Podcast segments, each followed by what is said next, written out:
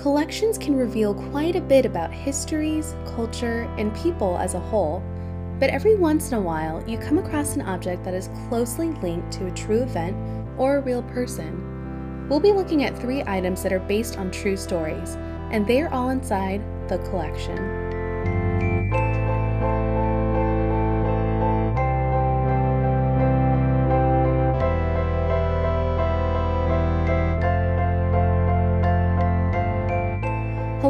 And welcome to the Collection Podcast. My name is Chloe McGulchy, and this week's episode is based on a true story.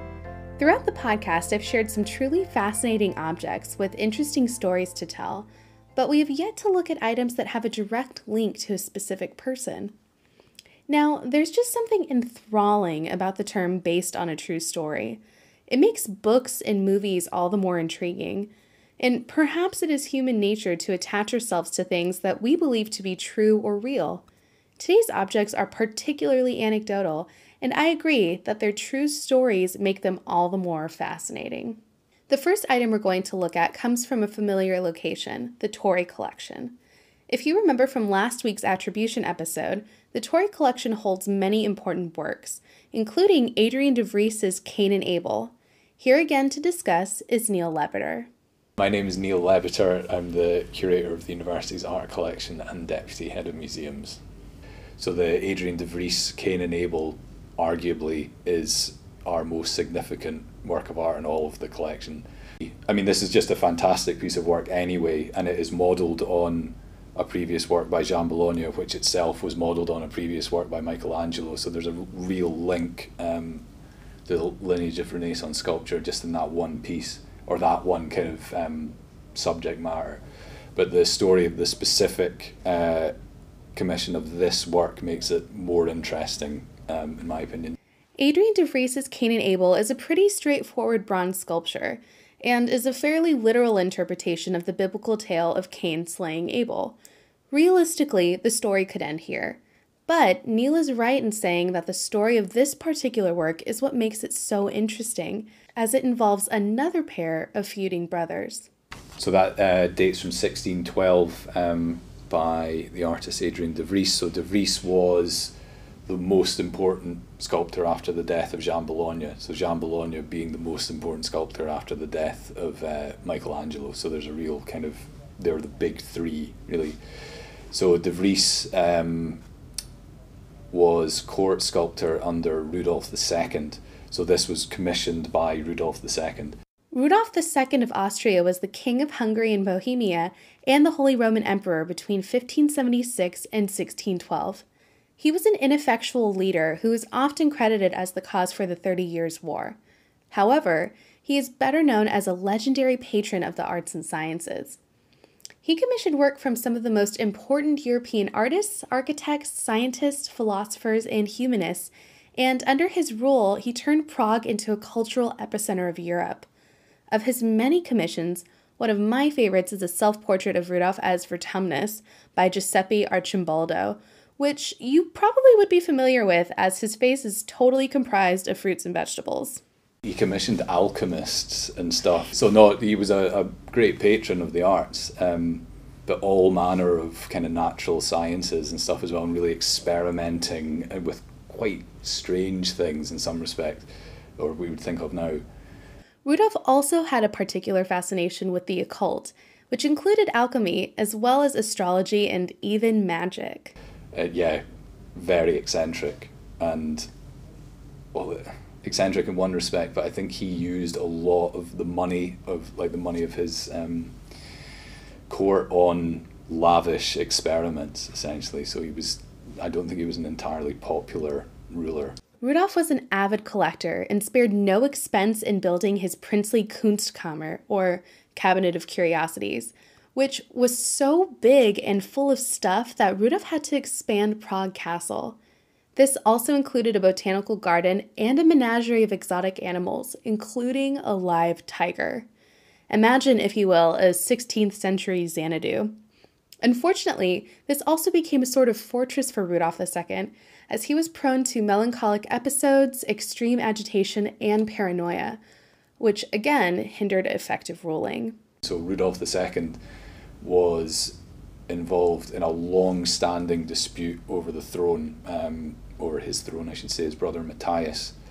Uh, yeah, they battled for a long, long time, and eventually uh, Rudolf died in prison uh, at the hands of his brother. He was overthrown, imprisoned, and De Vries, as uh, his royal sculptor, was commissioned to make a piece depicting Cain and Abel, which of course shows the, the murder of uh, one brother over another. So I'm curious about the commission because it had to have happened while he was in prison, but the work was uh, the work was certainly completed when he was in prison, but I think it was commissioned just before. Just so before. It, was certainly smack bang in the middle when all this was going on, and it's just so specific um, to what was happening in Rudolph's court at the time. In 1605, after a tense conflict with the Ottoman Empire, the Habsburg archdukes and his own family pressured Rudolf II to cede his crown to his younger brother, Matthias. And in 1608, this took effect as Matthias began to take on more leadership roles, becoming ultimately the more active ruler. Now, if you need a small refresher about Cain and Abel, Cain was the older brother and the builder of cities, similar to Rudolph. When Cain and Abel present offerings to God, God was pleased with Abel's offering, but not with Cain's. So Abel, the younger brother, seems to be the more favored son. And Cain, in an act of jealousy, murders his brother. Rudolph obviously didn't murder Matthias, but you can imagine what it must feel like to be forced out of your own throne because your brother is a more preferable ruler. It's pretty clear that the commission of this particular vignette was a reflection of Rudolph's feelings and probably a projection of what he'd like to do to Matthias. It's such a kind of clear statement from uh, one brother to another.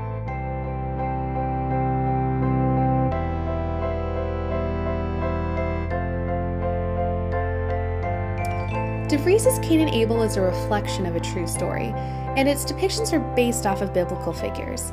But this next sculpture happens to not only be based on a true story, but is also based on a real person. When we look at sculptures, we often take for granted who the model was. They're kind of a nameless figure adapted into a work of art. But what if I told you that one sculpture in the Edinburgh College of Art's plaster cast collection technically is a real person with a name and a story? He goes by Smugglerius. We were both completely overwhelmed with that. The thought of being able to give a name to this person. And just to even to begin to visualize him and, and feel like you, you, ca- you maybe even knew him, you know, it was ridiculous. This is Joan Smith. She, along with social anthropologist Dr. Jean Cannizzo, cracked the case on who the real Smugglerius is. Here's Joan. I'm uh, Joan Smith. I'm currently Director of Undergraduate Studies here at ECA. Um, and I teach in painting. Uh, Part of what I do in teaching is I teach anatomy.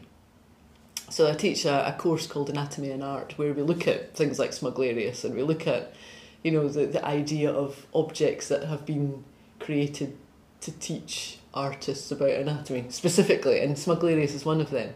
You know, was a, a cast made specifically for the purpose of teaching art students about anatomy. At the, so students at the Royal Academy that it was it was made for. So I'm kind of interested in that sort of continuum, the fact that I'm also using it to teach students about anatomy all those hundreds of years later. You're probably thinking, wait, anatomy? Allow me to explain. Smugglerius is a life size cast and the body is completely flayed. He has no skin. They're called écorchés. Um, and they're, they're, so it's around about the 18th century seemed to be the time when a lot of écorchés were made. It was kind of a fashion to flay bodies and pose them and cast them in plaster and use them for sort of to demonstrate anatomy. Um, William Hunter, who's the anatomist who, who created Smugglerius, had also he'd done a few of these sort of flayed figures before. He and his brother uh, John Hunter ran the great Williams, uh, the great Windmill Street um, anatomical theatre in London, and people people could, could go along and, and sort of buy a ticket and, and kind of view the dissection. It was it was kind of a great curiosity. People were really interested in how the body worked. So I think that sort of period seems to have been the kind of great flowering of anatomical écorché cast making. But there was also artists um, making uh, sculptures.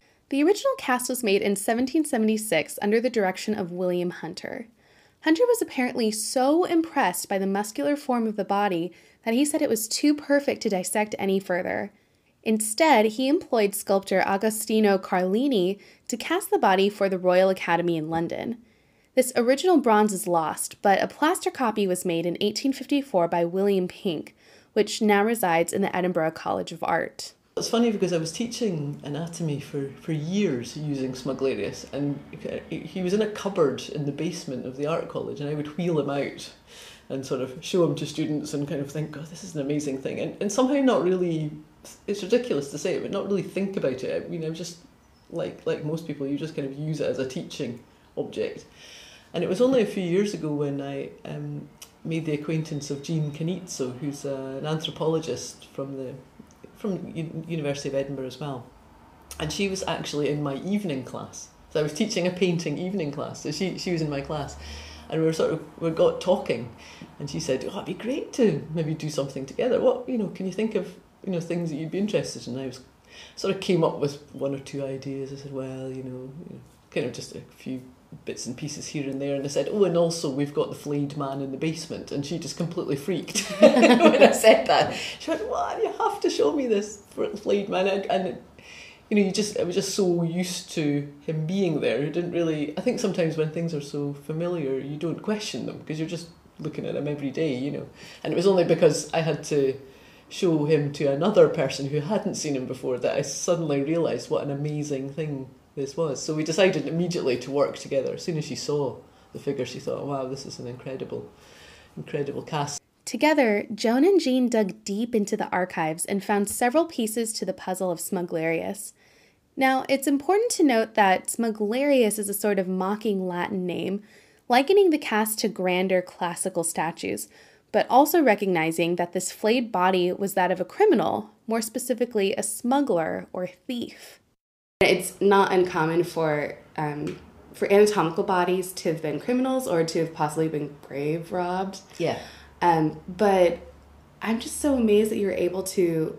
I mean, obviously you're working with an anthropologist, mm. but to like very conclusively link as one person to one body. Yeah. Well, we can't be entirely conclusive about mm-hmm. it because I mean the records. They were, it was deliberately kept quiet who this person was. I mean, sure. I mean, they, they didn't want to glorify a criminal, but we know it was someone that was hanged at Tyburn in 1776, oh, 1775 rather.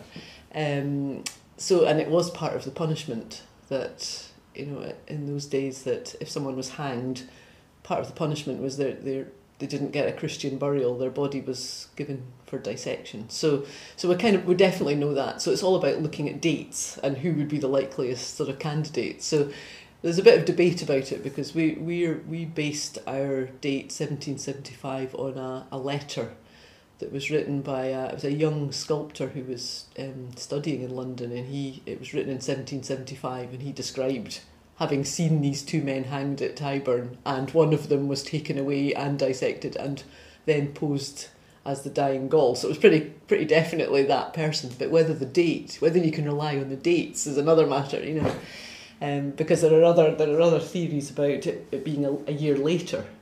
Um, which would give a different name. So you can't be entirely sure, but you can you can sort of construct an argument for a likely candidate, if you like. And that likely candidate is James Langer. Langer was a petty thief or footpad caught stealing a coat, fob watch, and five shillings off a pawnbroker in Hyde Park. He was convicted on February 21st at Old Bailey and hanged on April 12, 1776. So, by cross referencing the accounts in the letter with the local hanging records, they were able to come up with a name. But the Old Bailey um, records are, are incredibly detailed and you can you can read the transcript of the trial of the individual you know all you know just kind of things he, if it if it was James Langer this person that we think it is just all this sort of whole story about him being a highway robber and he was you know and he was caught because he was he was found in bed with a woman and the, the, the things that he'd stolen were in the drawer in the room and it was all this kind of whole picture that you could you could build in your mind. Um, and it made me, I don't know, when you look at the cast, he's an amazing thing to look at. You can really see the detail of his muscles. but you can't really see his face very well because his face is looking down. And I, I, I, sort of photographed, I had my camera and I was just kind of photographing his, his face. And when I looked at his face as well, I kind of, I mean, you know, I felt much more connection, you know, and it, like he's got a, a bit of a broken nose and in his, his mouth looks a bit swollen like he's been punched or something. And it's just, oh, it's just really amazing to sort of make that connection because of a name. It's incredible that it does make a difference, I think. James Langer was a former soldier, which would make his body perfect for an écorché. As mentioned earlier, criminals' cadavers were often donated to science and dissected, which is a strange notion that a real person can become an object. The whole society that could create a thing like that, you can't imagine. I mean, people compare it to Gunther von Hagens. Now, I don't think it's the same thing. Have you heard of Gunther von Hagens? Turns out I had. Gunther von Hagens is responsible for the various body worlds exhibits, one of which I've been to. He he's um is this kind of slightly freakish anatomist that uh, people donate their bodies to him so that he can he plasticizes them so he injects them with a sort of plastic mm-hmm. solution mm-hmm. And he preserves the bodies in all sorts of different poses and then he um it basically it's a kind of it's a bit of a freak show. It's and he basically this it's an exhibit that travels the world where it shows dissected bodies, but people have donated their bodies for that purpose. You know, so it's a bit of a weird one. But Smugglerius would not. I mean, he was not. Uh, there was no consent involved. His body was just basically taken and used for this purpose. So it's, a very. It says something very different about the kind of society that that this happened in that, that you could just go no i'm having that body without without there being any consent whatsoever you know so um, so we got quite excited about that, that whole idea of the society that the this cast could have been even created in the fact that an anatomist could just say oh I'll have him I'll take him take his skin off I'll pose him in this classical pose make a cast of him stick him in the Royal Academy and that's okay What's interesting is that this cadaver went from being a mere anatomical object to an art object and an important teaching tool for both schools. Yeah, it's an amazing pose. Um, because the pose is based on the dying Gaul, which is a classical pose. So, again, that tells us something about the society in which it was created. That, that it was seen as an important reference to make. That you would make that connection with Greek and Roman art. You know, so and it would have been a pose that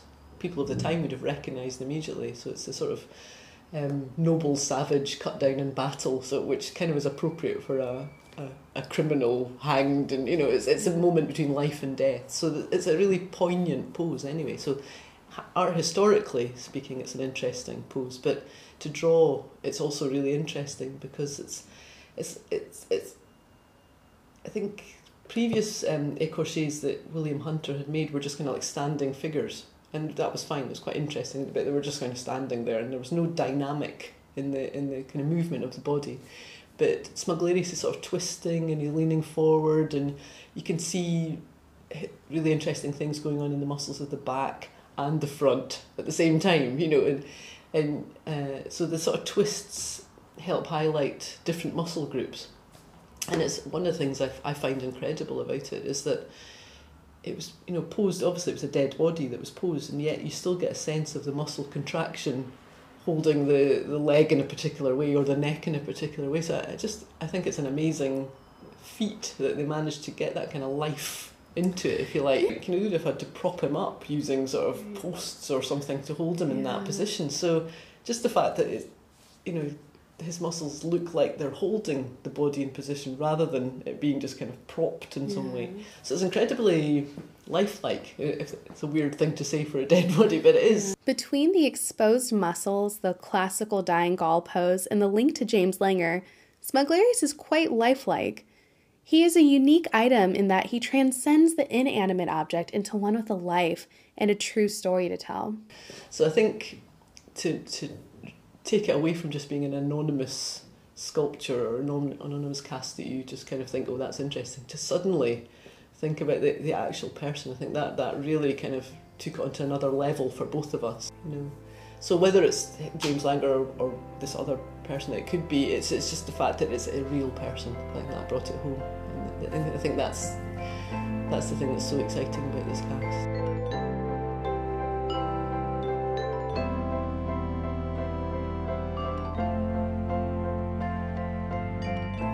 Final item is particularly special in that it is not only based on a true story, but it was made by the real person.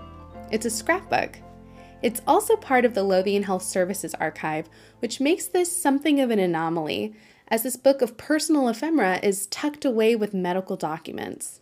So many of the things that we have are institutional. Uh, we have a lot, for example, about patients, about people who are treated in hospitals, but these are always written from the perspective of doctors, of nurses, of physicians, for example. So we have relatively few original voices coming through, um, and they're all usually written through the slant of um, a vocation of a profession, for example. And what I like about the scrapbook is you can see pieces of the individual beyond that in there. This is Louise. My name is Louise Williams, and I'm the archivist at Lothian Health Services Archive. I'll start by talking about one of my favourite um, holdings that we have, and that is a scrapbook from um, an actress and socialite who eventually became a nurse during the First World War, and her name was Yvonne Fitzroy. Yvonne Fitzroy was born on October 17, 1891. Yvonne grew up in the world of comfort and privilege of aristocratic London, aspiring to become an actress.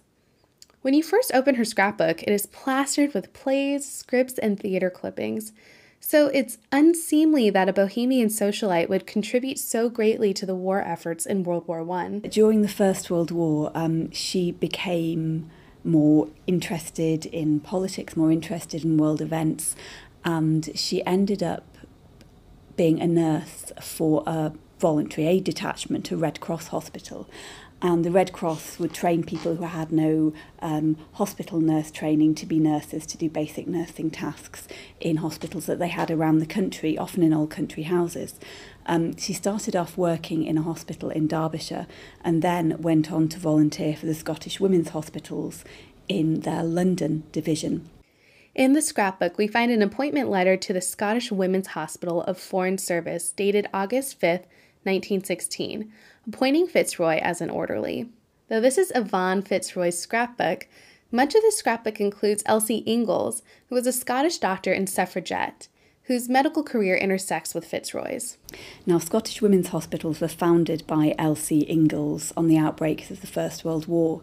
Um, Elsie Inglis wanted to establish all female units which served on the front line, so in very tough battle conditions, alongside men, and she went to the um, the government at the time and um, offered her services to the um, Scottish office, and there's a very famous quotation in which um, the person that whom to whom she was talking told her that the best thing that she could do was to go home and sit still, but she didn't go home and sit still. Um, she ended up putting these voluntary um, groups of women doctors, nurses together.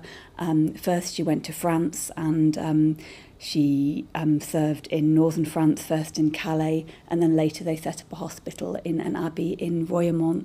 And later she ended up um, providing units to all sorts of places like Greece, Malta, Serbia, Russia, Romania. Um, and their service became a, a big part of medical care during the First World War, although never under the approval of any kind of British government. So Yvonne basically ended up joining, and they had detachments all over the, the country. They had offices. One of them was in London, and that's where Yvonne ended up joining in 1916. She ended up going to Romania um, to help Serbian troops. The Scottish Women's Hospital had previously helped troops in Serbia. Um, until they were basically pushed out of Serbia by the German army. Then um, they were based in Romania and Russia, so the women's hospitals had formed a link with them and went out to help them to nurse them again. And um, Yvonne ended up going out um, on the same ship as Elsie Inglis and serving under Elsie Inglis in the same unit. Much of this time is documented in letters between Fitzroy and her parents, covering September 1916 to January 1917. In them, she discusses her working conditions, daily life, leisure time, and her relationship with Elsie Inglis. This time is punctuated by a letter detailing a Russian Medal of Meritorious Conduct, as well as a certificate from the British Red Cross and the Order of St. John. However, the end of her service in World War I was not the end of her scrapbook. Um, after the war, um, her taste for adventure wasn't really um, satisfied, so um, she ended up serving as a secretary to um, the Viceroy's wife in India in the mid 1920s, um, and later she went around Canada as well. Um, and I think from her scrapbook, we also find a certificate from the Red Cross, which implies that she also worked voluntarily during the um, Second World War in medicine as well. And quite a lot of these periods of her life are reflected in the scrapbook. Her scrapbook is quite interesting in that it very much depicts a military life as well as a social one during wartime. We truly find an interesting mix of ephemera. Um, it's probably about 30 centimetres by 45, about six centimetres thick. Um, and in there, there are a mixture of newspaper cuttings, um, collected ephemera like theatre programmes, for example, because obviously she was an actress. There are drawings. Um, there are reviews for the books that she wrote because she wrote a book following her service with Elsie Ingalls um, called um, With the Scottish Women in Romania. And she also wrote a book after she'd served in India um, as the secretary to the wife of the viceroy at the time as well. So it reflects her entire entire career really. And there are some gems in there as well. Um there's her original luggage label from when she went out in 1916 um on the ship to Romania with Elsie Ingalls. And there are also cards and mementos from her time in India. There are some strange things as well such as there's an autograph from H.G. Wells um, H.G. Wells had contributed to a magazine that she helped to edit when she was working as a VAD Red Cross nurse before she joined the Scottish Women's Hospitals. Um, this magazine was called the Eggington Howl, um, that, that was from a hospital in Derbyshire, and he's done a little cartoon of an owl. Um, and also she had a letter from Rudyard Kipling as well. So throughout the time that she was nursing, she obviously used her connections, she used her um, previous um, socialite sort of cultural cultured existence to um, help her in the work that she was doing as a nurse to keep a smile on the troops' faces, which I quite like. You can see um, things that Yvonne herself has selected to stick in the scrapbook that reflect key periods of her life we're not sure where they're from, so it's kind of a detective story in a way. What's fascinating about this scrapbook is that it is a little mysterious. Through pieces of ephemera, we build the narrative of a multifaceted woman and an incredible true story. I like the scrapbook because to me it kind of reflects what an archive is. It's a series of traces of people's lives which have been often accidentally put together. And I quite like the fact that through whatever has happened that this book has survived and these choices that Yvonne has made about her life and what she wanted to um, convey about her life has has survived and it's those kind of I think instinctive connections that gets people hooked onto archives and it's certainly what got me hooked onto archives in the first place.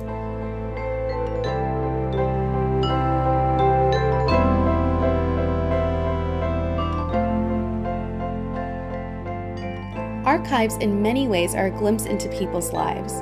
They tell us so much about history, culture, religion, trends, and values. But every once in a while, you find objects that are so closely linked to something real and anecdotal, and those are truly special.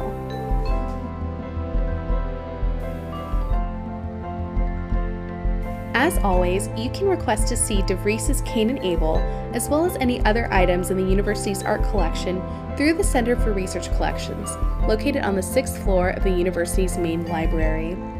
Smugglerius, as well as many other plaster casts, currently grace the halls of the Edinburgh College of Art, though they frequently get moved around. Last, you can request to see Yvonne Fitzroy's scrapbook as well as other items in the Lothian Health Services archives by requesting them at lhsa.lib.ed.ac.uk.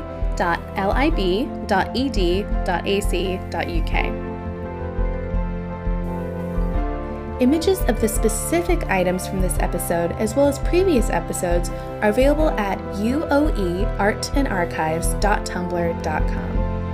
The podcast is also provided on the blog, so you can listen and follow along with the images. The Collection Podcast is a production of the University of Edinburgh and the Centre for Research Collections. It is written and produced by Chloe McGulchy. Executive producer is Neil Lebeter. If you'd like to know more about these items and other items in the collection, please visit the university's collection website at collections.ed.ac.uk. Better yet, you can see these items online at images.is.ed.ac.uk.